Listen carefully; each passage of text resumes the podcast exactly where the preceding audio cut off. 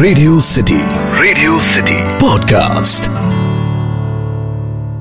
सारे खिलाड़ी जो हैं अपना पूरा ज़ोर लगा रहे हैं। देखना यह है कि फ़ूड लवर्स तक पहुँचने के इस सफ़र को सबसे जल्दी कौन पूरा करता है?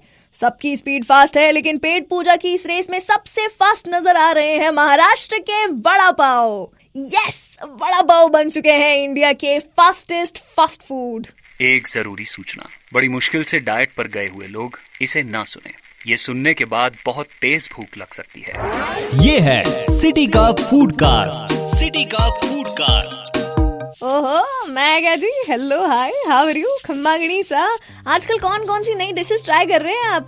वेल well, मैं हूँ दामनी आप सुन रहे हैं सिटी का फ़ूड कास्ट और सिटी के फ़ूड कास्ट में आज मैं आपके लिए लेकर के आई हूँ इंडिया का fastest fast food vada pav और उसकी गुजराती कज़न कच्छी दाबेली अजी बात करें वड़ा पाव की तो इसके इन्वेंशन का क्रेडिट जाता है मिस्टर अशोक वैद्या को, जिन्होंने बाला साहब ठाकरे की एक स्पीच से इंस्पायर होकर के फ़ूड बिज़नेस में जाने का डिसीज़न लिया और दादर स्टेशन पर अपना फ़ूड स्टॉल लगाया।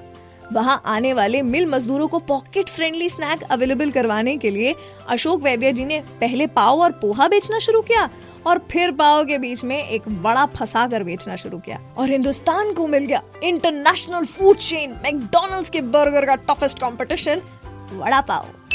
भाई, वड़ा पाव की दीवानगी ऐसी है कि पूरी दुनिया जो है 23 अगस्त को world vada pav day celebrate करती है। हाय, आपको नहीं पता था ना? ओ, कोई नहीं जी, अब सेलिब्रेट करना स्टार्ट कर देना और मुझे बाद में आराम से थैंक यू बोल देना। भाई सेवेंटीज के एरा में बॉम्बे में दो ही चीज़ें चल रही थी। एक angry young man big B का ताव और दूसरा अशोक वैद्य का वड़ा पाव इसीलिए आज तक बिना बिग बी के घर जाए और बिना वर्ल्ड फ़ेमस वड़ा पाव खाए, किसी का मुंबई दर्शन पूरा नहीं होता। तो आप कब जा रहे हो फिर? मुंबई? बाकी जी, मैं क्या मुंबई दर्शन जरा आपका पूरा हो गया तो चलिए जरा गुजरात साइड भी चलते हैं और हमारी स्ट्रीट फ़ूड सीरीज़ में मिलते हैं वड़ा पाव की गुजराती कज़न से। नाम है धाबेली, और टू बी वेरी स्पेसिफिक कच्ची dabeli and mind it it's not कच्ची इट्स कच्छी यानी जो गुजरात के कच्छ एरिया का इन्वेंशन है यस yes, इसे बनाने का क्रेडिट मांडवी कच्छ के केशव जी गाभा को जाता है talking about the interesting name of dabeli तो ये गुजराती वर्ड है जिसका मतलब होता है दबाना या प्रेस करना पर इसका मतलब ये नहीं है कि वड़ा पाव को प्रेस करेंगे तो दाबेली बन जाएगी हाँ वेल well, धाबेली की रेसिपी का सबसे टेस्टी पार्ट है इसका मसाला जिसे पोटैटो फिलिंग रोस्टेड पीनट्स अनार दाने और चटनी के साथ बन में लगा करके बटर में सेक कर खाएँगे। तभी समझ पाएँगे भाई साहब व्हाट इज़ दिस मज्जानी लाइफ भाई, वैसे तो पूरे गुजरात में आपको हर नुक्कड़ और हर कोने पे दाबेली स्टॉल मिल जाएगा। लेकिन अगर आप गुजरात के गांधी धाम में जाएँगे तो वहाँ पर नॉर्मल दाबेली के अलावा बिन हरीफ पर आपको मिलेगी आइस दाबेली।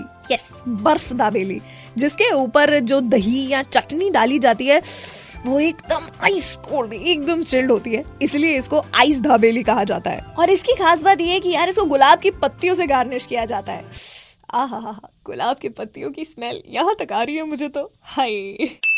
तो अब वादा कीजिए कि जब वे मुंबई दर्शन पर जाएँगे तो दादर स्टेशन के पास अशोक वैद्य जी का हिस्टोरिक बड़ा पाव ज़रूर खाएँगे।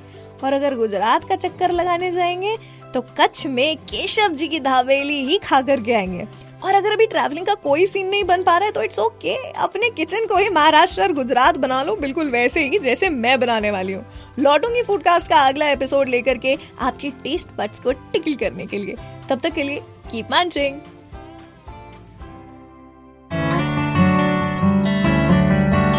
radio city radio city podcast